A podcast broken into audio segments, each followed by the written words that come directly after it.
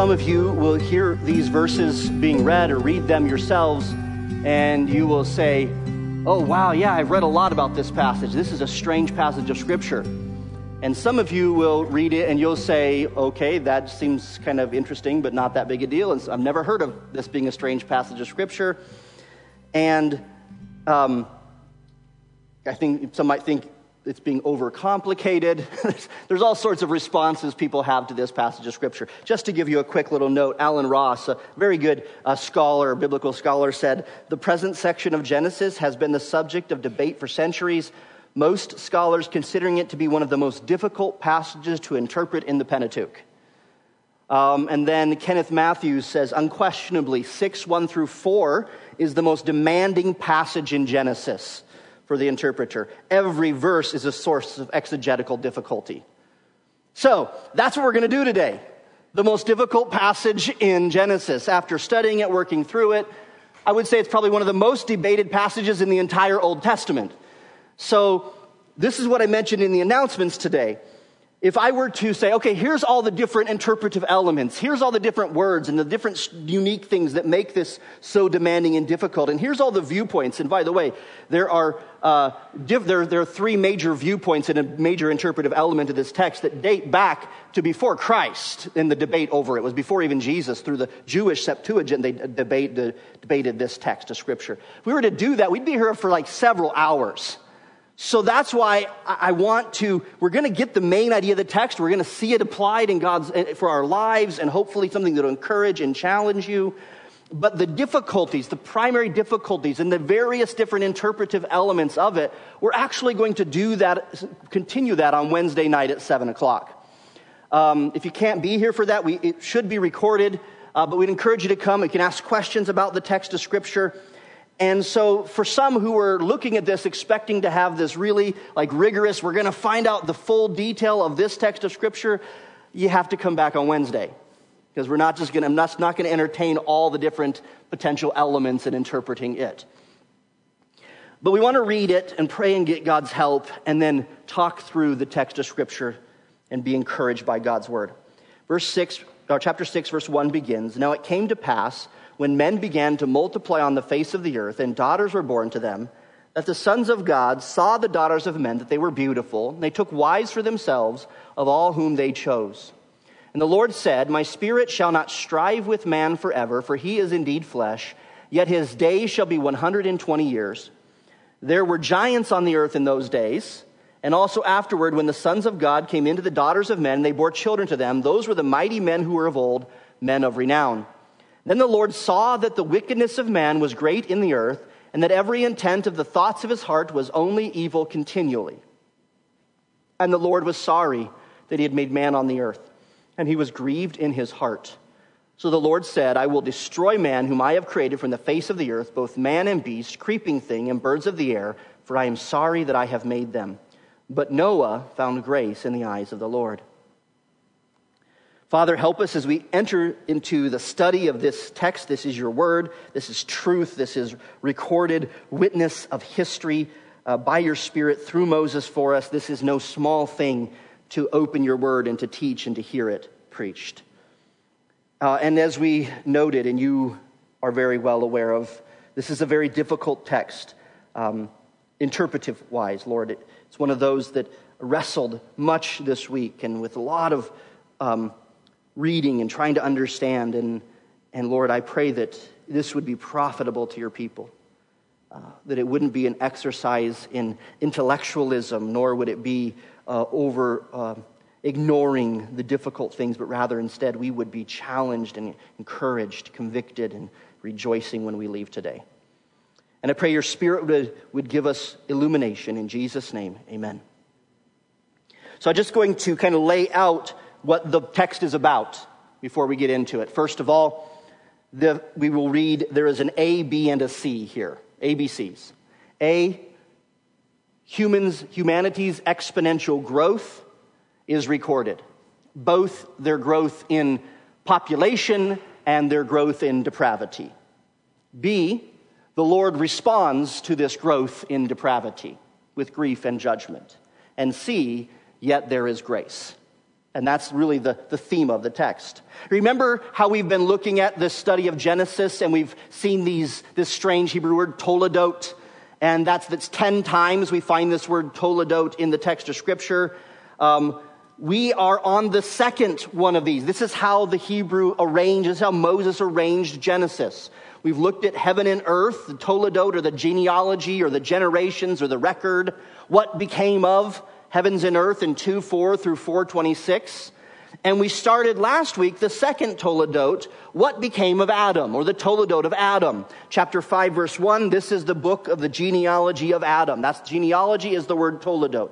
So this will go through. Chapter 6, verse 9, the verse next week, you'll read verse 9 there says, This is the genealogy of Noah, like the Toledot of Noah. This is the way we describe and arrange Genesis, arranged in 10 sections divided in half, five and five. So very clear arrangement there. Why this is important is the passage of scripture that we're looking at today belongs with chapter five more than it belongs with chapter six. Okay? In the Hebrew, there's no chapters.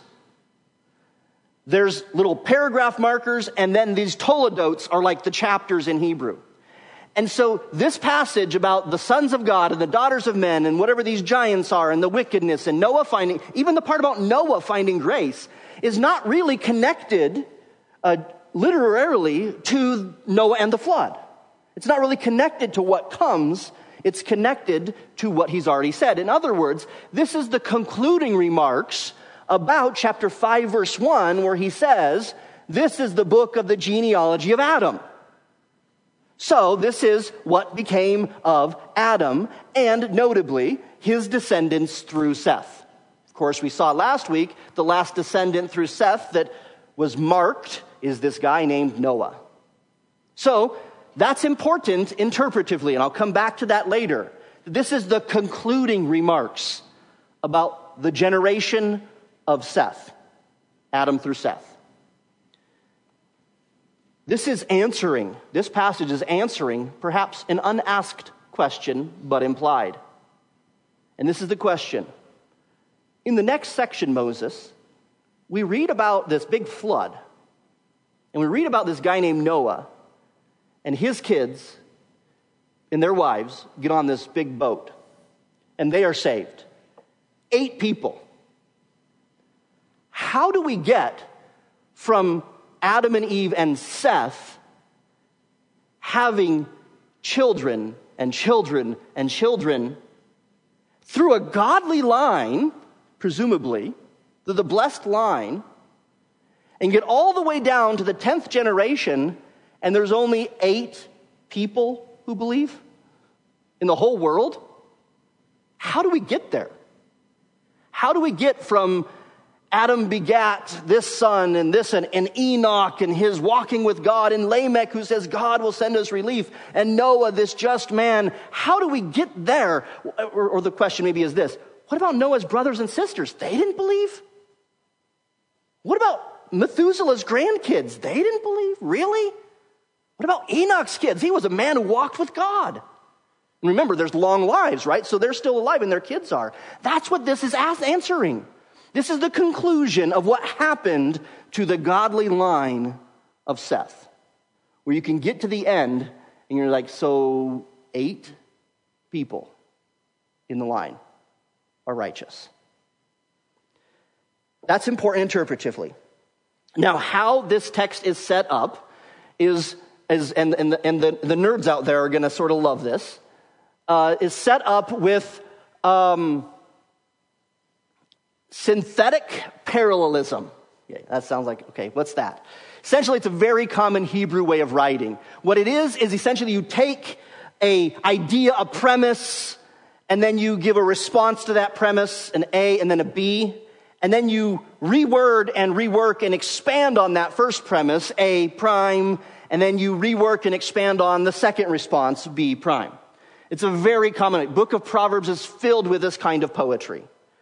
And, and it's, this is what Moses is doing in this text here. And I just want to walk through this with you in the text. So, well, the first premise is simply this. It's found in verses one through three, uh, one through two. It's this. Approaching the end of the age of Adam, things look bad. And then the Lord's response. So Yahweh, the Lord, in verse 3, announces judgment. Well, let's expand on that first line again. The end of the age of Adam doesn't just look bad, it's overflowing with depravity. So here's an extended expression of the Lord's response. Not only what he says, but what he feels about it will be in this text. And the judgment he's determined because of it. Now, there's one other element we'll get to later. There is a C and a C prime. But that's in verse 8, and that will come later in the text. So this is the, let me just show you this in case you're saying, okay, that's weird. Let's look at the text. Look at it there. So notice the parallelism. One and two, A. Now it came to pass when men began to multiply on the face of the earth, sons of God saw daughters of men, they took wives for themselves. Now look down at verse four. Do you see parallelism there? There were fallen ones on the earth, on the face of the earth in those days. Sons of God came to daughters of men, they bore children to them. Parallel, right? Parallel ideas. You got sons of God, sons of God, daughters of men, daughters of men. They got married, they had children. Uh, there was great ones, Nephilim, fallen ones on earth. Um, there was multiplication on earth. So there. Then look at the response. You can actually see parallelism in the response. And the Lord said, so the Lord said, My spirit will not strive with man forever. We'll talk about that in a minute, but things are really bad, is what it's saying there. Or the wickedness was great. I will destroy man whom I've created.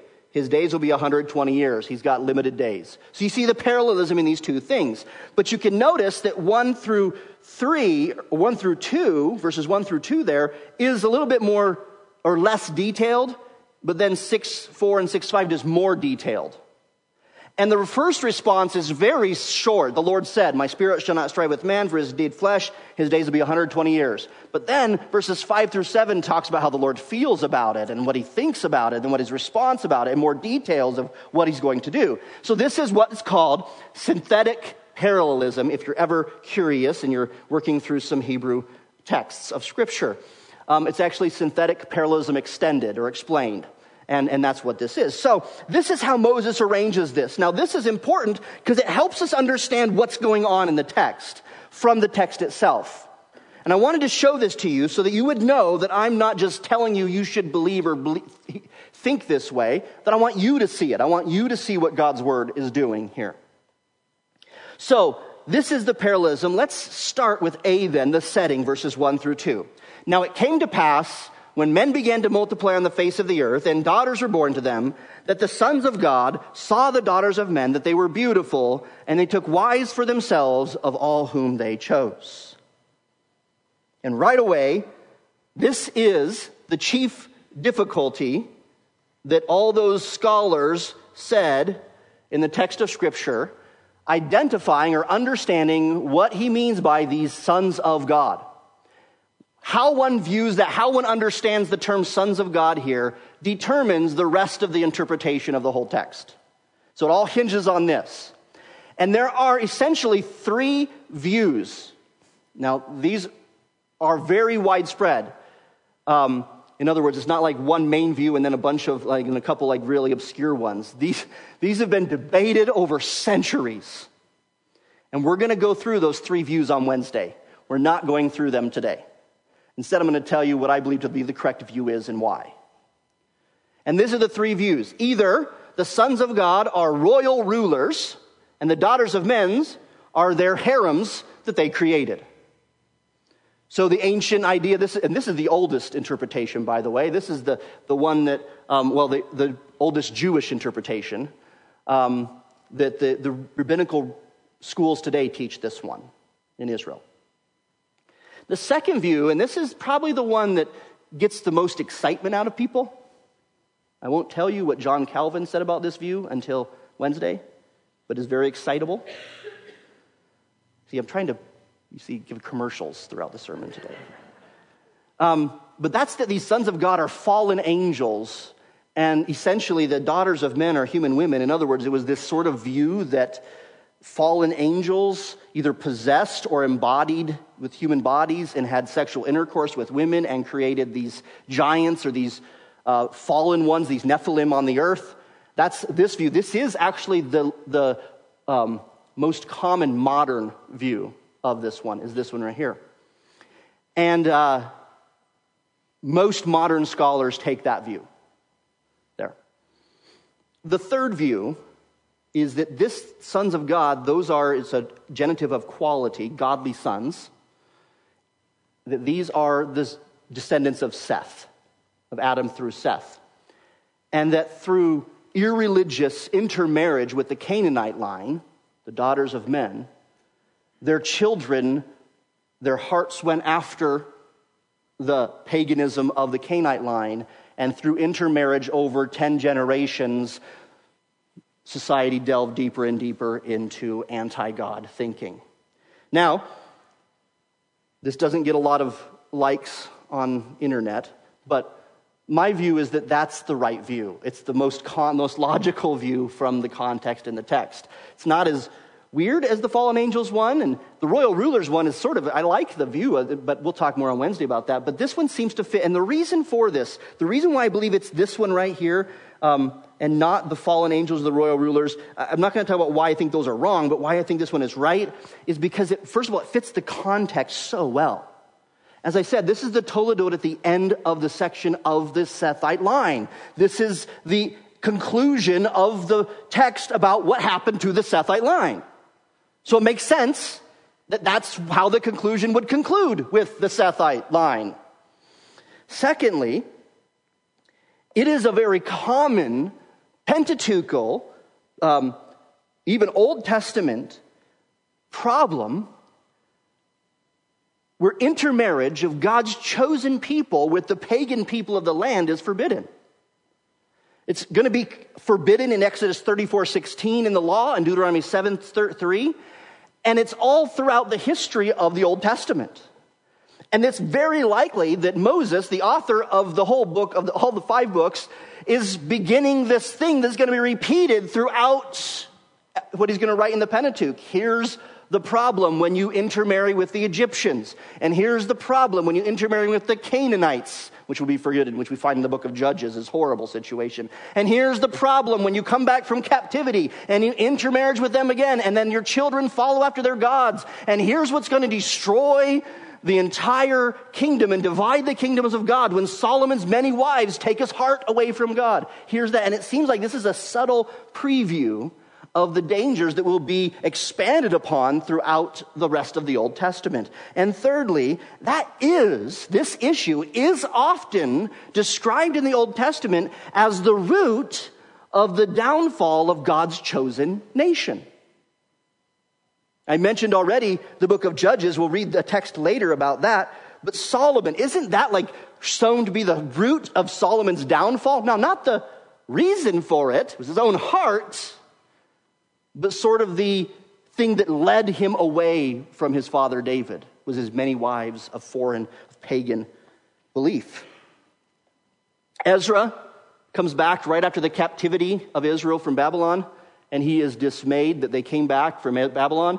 And first thing they did was start marrying all the pagan unbelievers in the land and he chases them out and you know does this really interesting thing in the book of ezra. And then malachi the very last book of the old testament this, this is what's happened. You've divorced the wife of your youth or your, your believing wife for a pagan woman. And he talks about the divorce that is so distasteful and brings the bloodshed of god upon him. And it's really not just the concept of divorce it's the idea of them leaving their believing wife and going after pagan wives and so this is a common theme through the bible as a root and so it fits the context very well. Now, on Wednesday, we'll discuss sort of the problems with the view or some of the things, but just know right now that, as one author said, sons of God could be translated correctly godly sons, meaning, and not saying that they were good kids, but saying of the godly sons, of those that were the children of God. Or, as we know with Israel later on, they're constantly called the children of God, the godly children. So, that's the view I think here, and I think it fits the context. I'm going to just assume that's correct and then prove that Wednesday, and so we're going to move on in the text with that. Now, I want to say a quick note because hearing such a view might cause some to think that, well, I married an unbeliever. What do I do with this? My spouse is an unbeliever. understand that this is that this sermon and the text here is not a judgment or a condemnation against those who are married to an unbelieving or to a pagan. In fact, the New Testament says that if you are married to somebody who's not a believer, you're to stay with them and pray for them and love them and serve them and trust God that He will redeem them.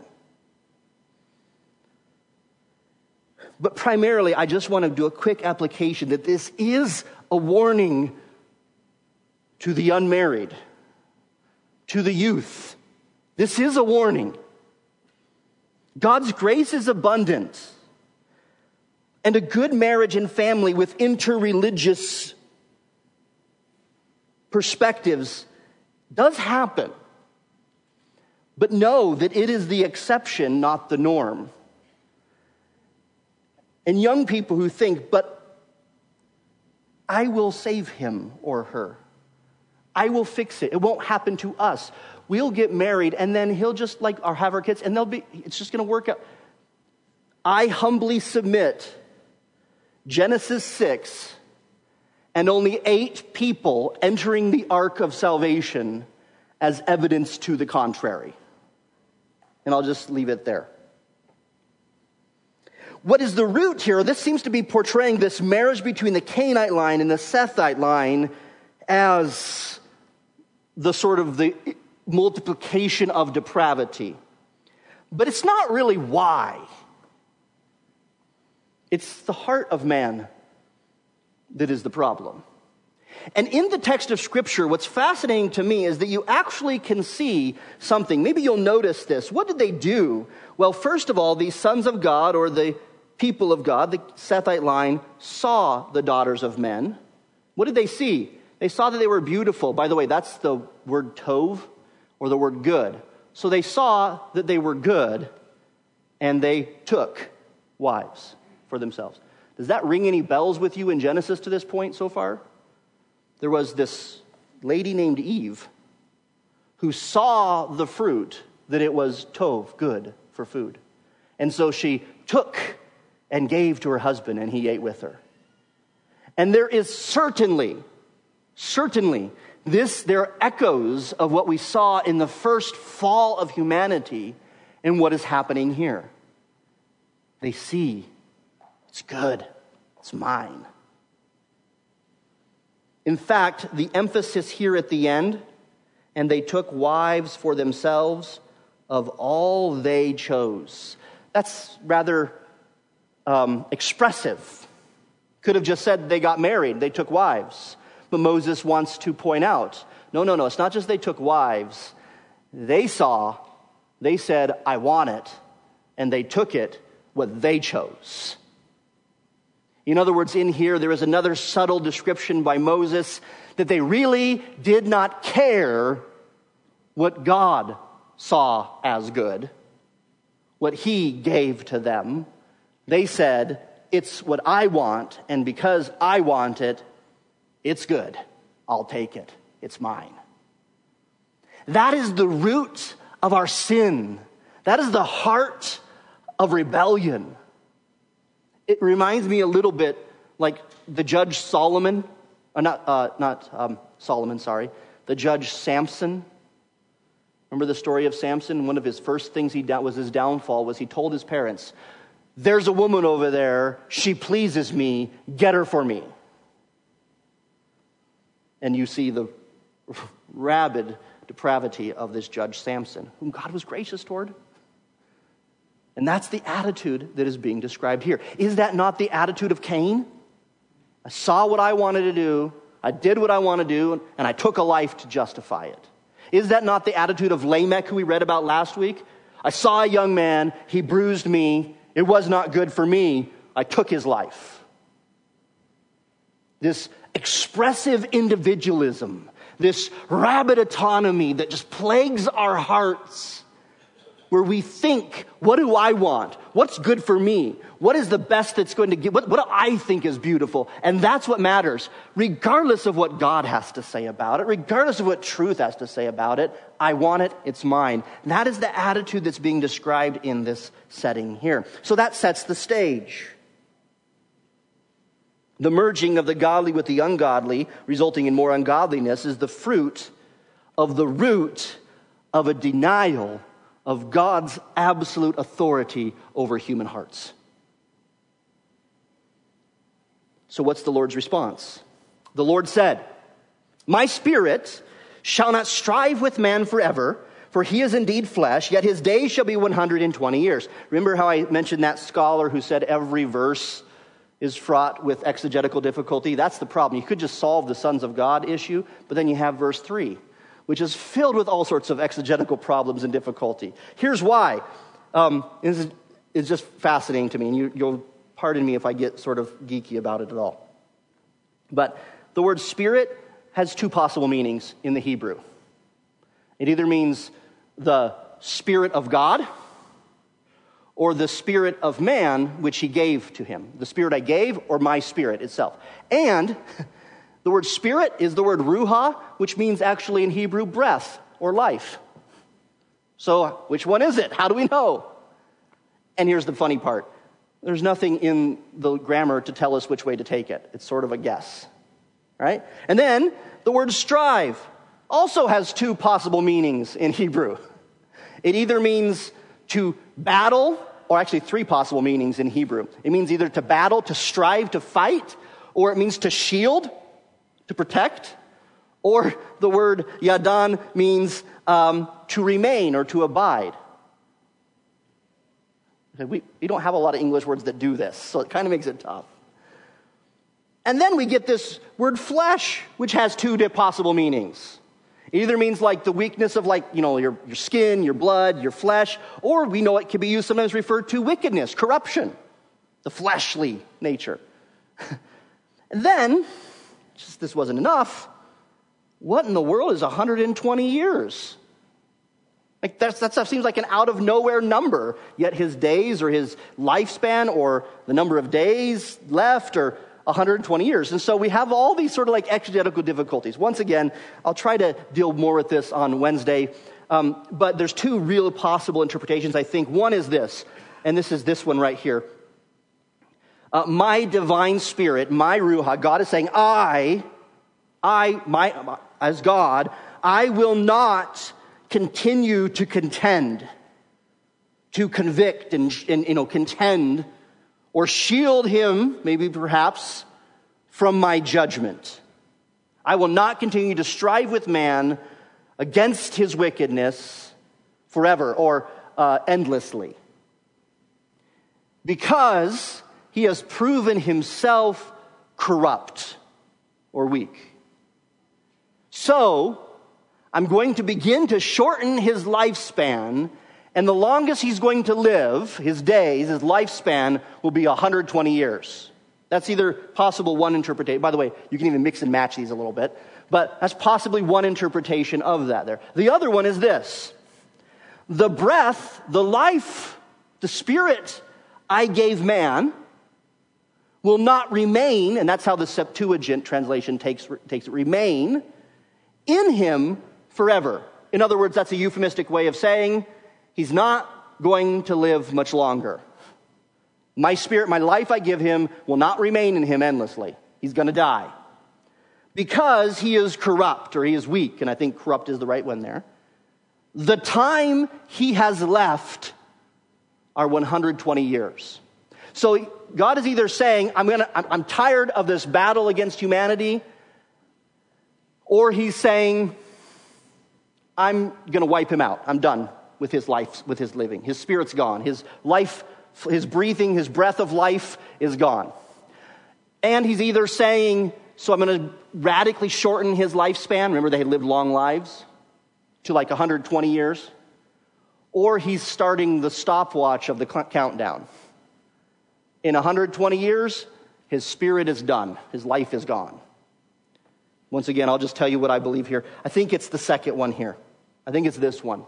The main reason for this is the breath or the ruach, that use of that word spirit there, is used in Genesis 7, the breath of life in man that God destroys in the flood. And I think that he's, in chapter 7, he's saying what he prophesied here. So I think that's what he's doing there. He's saying, I'm, I'm going to take him out. I'm done. I'm judging him, taking his life away. And I think it's a stopwatch or a countdown clock, a bit of an ominous one 120 years. Because when you look at the lifespans after the flood, they shortened, but not to 120 years for another 10 generations uh, before they shortened then. And that just doesn't seem like it fits the context. But the idea that time is short, the idea of a parent saying, I'm starting the countdown. Three, two, that sort of is the idea here of God saying, I'm done. He's done. So that's the response of the depravity. Let's see the setting extended, chapter 4. This goes back, remember, it's parallel to that first verse of him saying, Here's the problem. Here's the, here's the problem going on. And here's what he says There were giants, and I'll come back to that in a moment, um, on the earth in those days. And so what follows when the sons of God came into the daughters of men and they bore children to them, those were the mighty ones of antiquity, men of renown or men of name. I got, we got to deal, this is like, once again, this is that text, the word giants there. Um, just, the word giants is not in the Hebrew at all.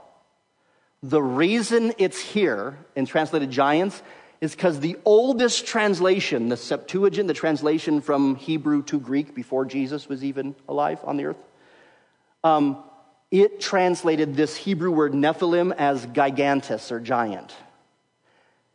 The reason they did that, I don't know. Except that this word is found, Nephilim is found one other place in the entire Bible. And it's found, over, found in Numbers, Numbers chapter 13 when it talks about the children of Israel being scared to go into the land of Canaan because he said there are giants in there, there are Nephilim in there, and there were like grasshoppers before them.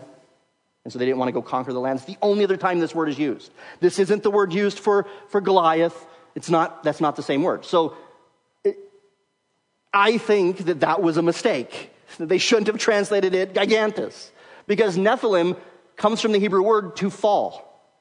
It literally means fallen ones. There were fallen ones on the earth in those days. Now, this starts to demystify it a little bit. Because since I've already asserted that sons of God are not some strange demonic creature or whatever, that, and we're talking about the Sethite line and the Canaanite line, then there's no reason to understand Nephilim as anything weird or strange. It's describing the great depravity of that time period. So if you were to read a story about King Arthur and the Knights of the Round Table, and the story might say something like that, in the day of the great kings, you would like have this idea of the age in which we lived, or the golden age of civilization. You'd have this idea. But here's how Moses describes the pre-flood world. In the age of fallenness, in the age of Nephilim, in the time when the people on the earth are known for their depravity. Now, do we have anything in the context that helps us see this?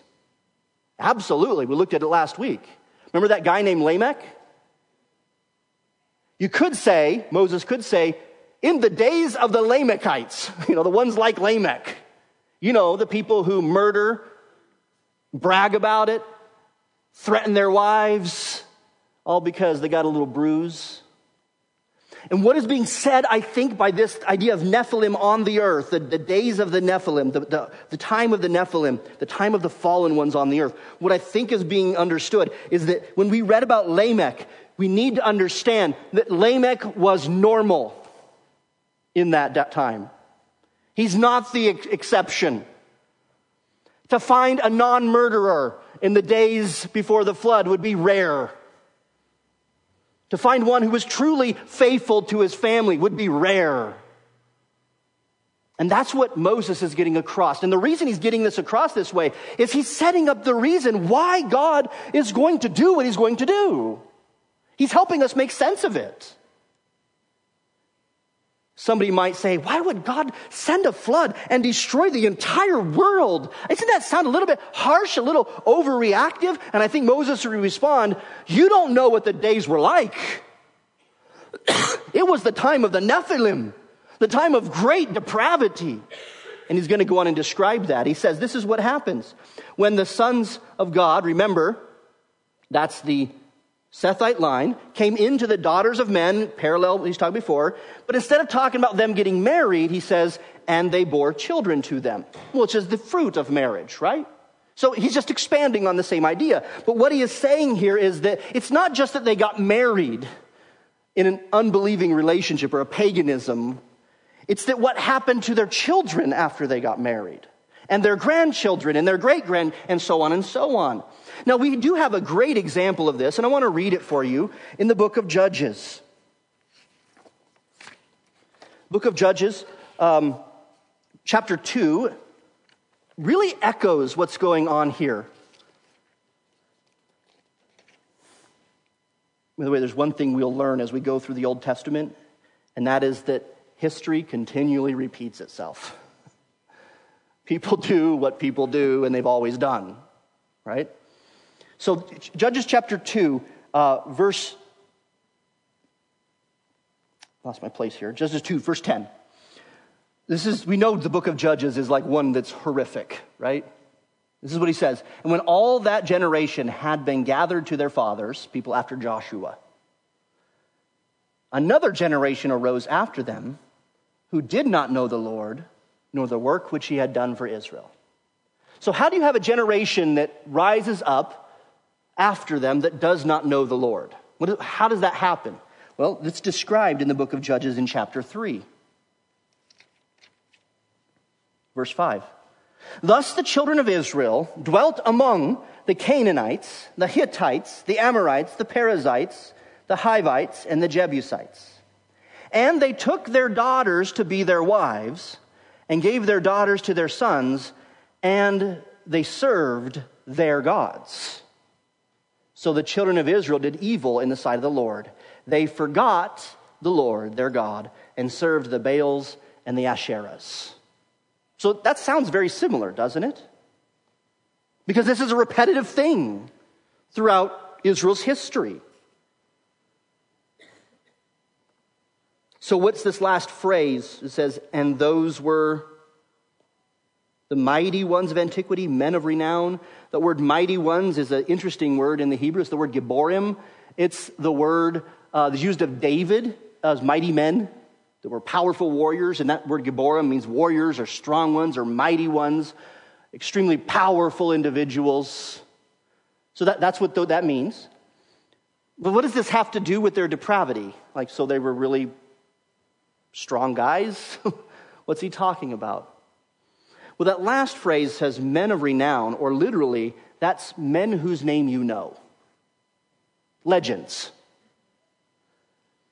Now, writing in this context, once again, what names stand out to you from the context? Well, he's listed a bunch of names. You remember? I think we have an example of this. I, I, I don't know for sure, but I think this is what we have here. Remember Lamech? And he's described as like this horrible, wicked man. And we could say he's like this Nephilim. He's this great fallen one, right? Remember what his sons, uh, Jubal, Jabal, and Tubal? And they're men of renown, right? known for artistry, known for livestock, known for metal. In other words, I think we have that like example that this is the great time of the Nephilim. This is a time of great human advancement. This is a time when, when mighty people rise up in authority and power and where famous legends are born. But yet, what are they known for in their fame?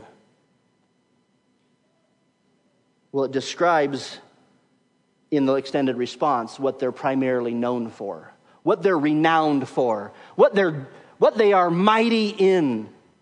The Lord's extended response.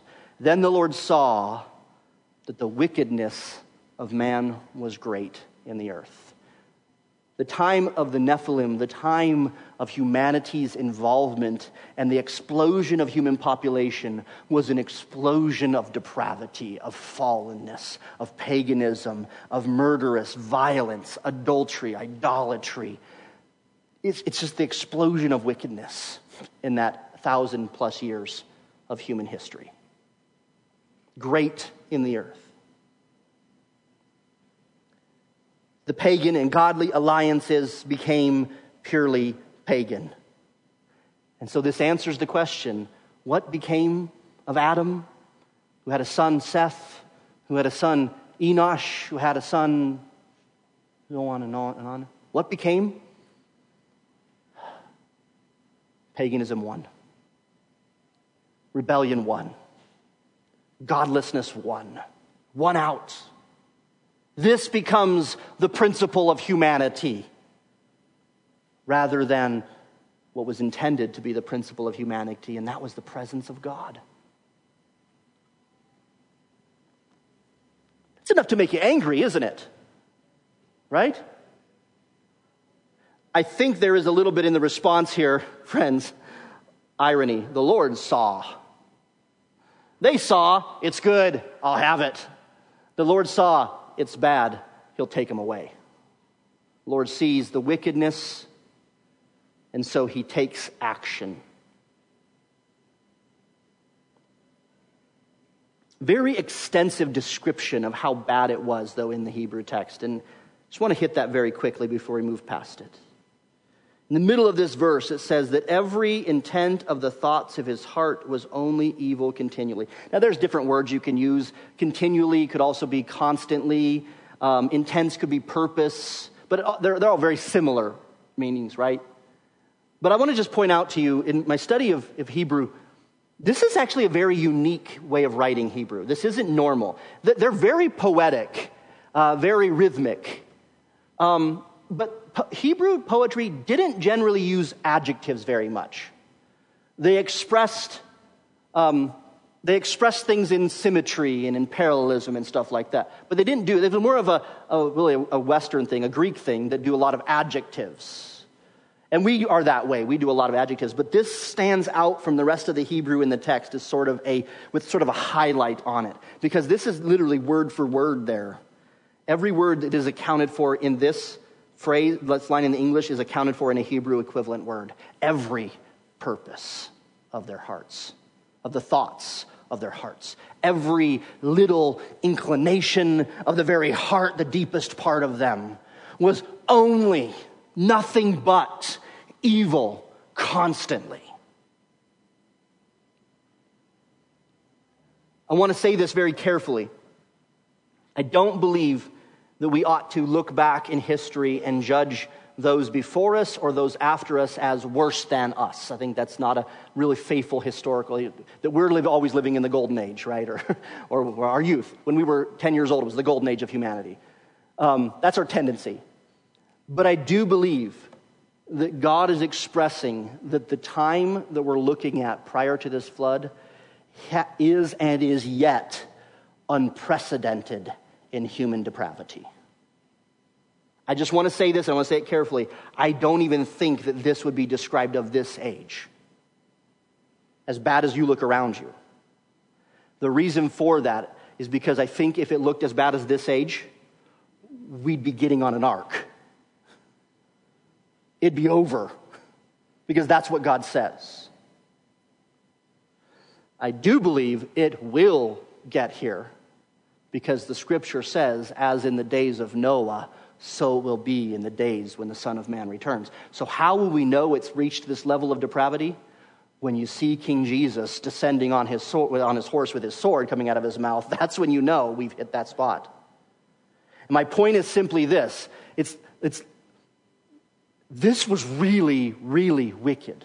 If you were to think through all the evil and wickedness that has been done to you or those that you know and you love and you care about, understand that this was what was happening continually, always with delight and joy in the people of the earth that day. So I would imagine the response I expect in this text is God's, and I would expect the text to read next and the Lord's anger was kindled, and his wrath burned with exceeding fury over this great wickedness. And yet, that's not what we read next in the text. Now, don't misunderstand me. There are texts that read that way. And it is just and right when God is angry at the wicked every day. But Moses doesn't want us to see that. What does the divinely inspired author want us to see and feel at the great wickedness? Notice the words. And the Lord was sorry. Some translations say regretted. It's probably not the best use of this word, naham, because the word at its root means to weep. The Lord was sorry that he had made man on the earth. And then he emphasizes it.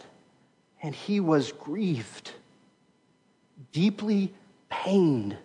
The word grief here in the Hebrew is that of one who is wailing the loss of their loved one. He's deeply pained in his heart. Did you catch did you catch the parallelism? The heart of man is proudly bent on himself, but the Lord's heart is grieved. Did you expect, after reading and hearing about the great wickedness of man, that we would see Moses describing the Lord's response in tears and grief and sorrow? This isn't the point of the text, but maybe that should be a little bit of a lesson for us. Because this is very easy for us to see wickedness done in the world and for us to get incensed. And I don't think there's wrong, anything wrong with being incensed over unrighteousness and injustice. But have we wept? Have we grieved? Do we have the heart of our Lord who sees it and weeps, grieves over it? We even grieve over the own sin in our own hearts? We weep over that? So the Lord says, and this is the balanced parallelism I will destroy man whom I have created from the face of the earth, both man and beast, creeping thing and birds of the air. He says it again, for I am sorry. I am grieved that I have made them. Now, quickly, because we're running out of time, quickly, I want to just point out to here what do we see here? What's the picture going on here? It is true that God is angry at the wicked. It is true that he's, he's anger over the injustice, and he ought to be, and is righteous, and he will bring vengeance, he says, upon that which is wicked on the earth. But this text today is not describing our Lord as the angry king but as the grieving father.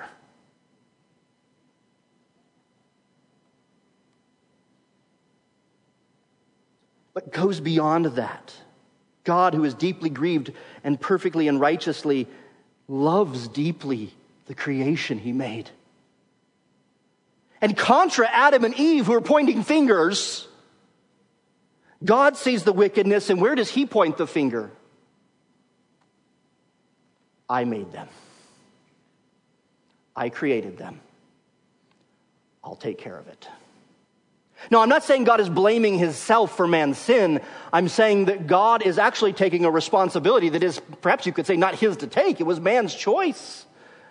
But this is what the grieving father does. And if you could just imagine with me, and this is a, a crazy illustration, I couldn't figure out how to express this. But let's say that one of my sons becomes a serial killer, a horrible, horrible person.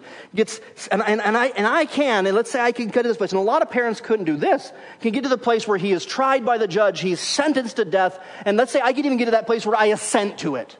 I say, yeah, he needs to die. M- most, and I'm not even trying to argue pro or against, I'm just saying the difficulty of a parent's heart to their child, right? Most would say, well, someone's got to stand in his corner, someone's got to defend him, right? But let's say you go so far as to even say, no, he should die. But what if, what if at the day of his execution, I walked in to the warden's office, to the prison, and I said, let me put the poison in his body. I made him. I'll take care of him. I'm not saying a father should do that. Don't misunderstand me. I'm saying that that's describing the sort of words that the Lord is using here. I made them. I created them.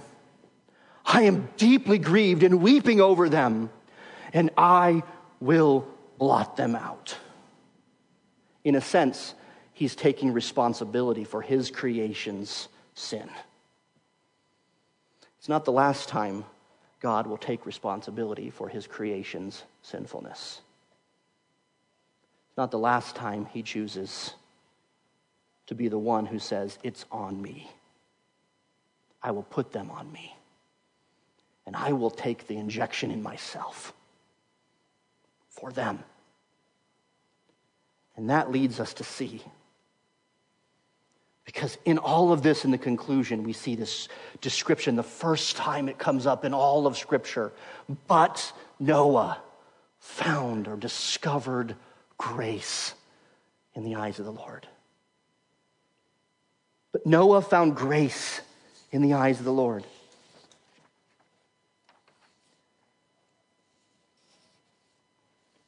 We have the setting, the explosion of evil. We have the response, a determination of judgment, even through tears and sorrow. But we are surprised by grace. But Noah found grace in the eyes of the Lord. Grace, chen, pleasure, joy, favor. And that stands in contrast to the deep grief and pain. But he found joy in Noah. But there was delight in Noah. But there was pleasure from God in Noah, but he smiled at Noah. That's the description there. Why? It can't be because Noah was good. The first instance we have of Noah after the flood and after the ark and after the provision of God is he grows a bunch of grapes and, grapes and he gets drunk on his own wine. It can't be because he's good. So why?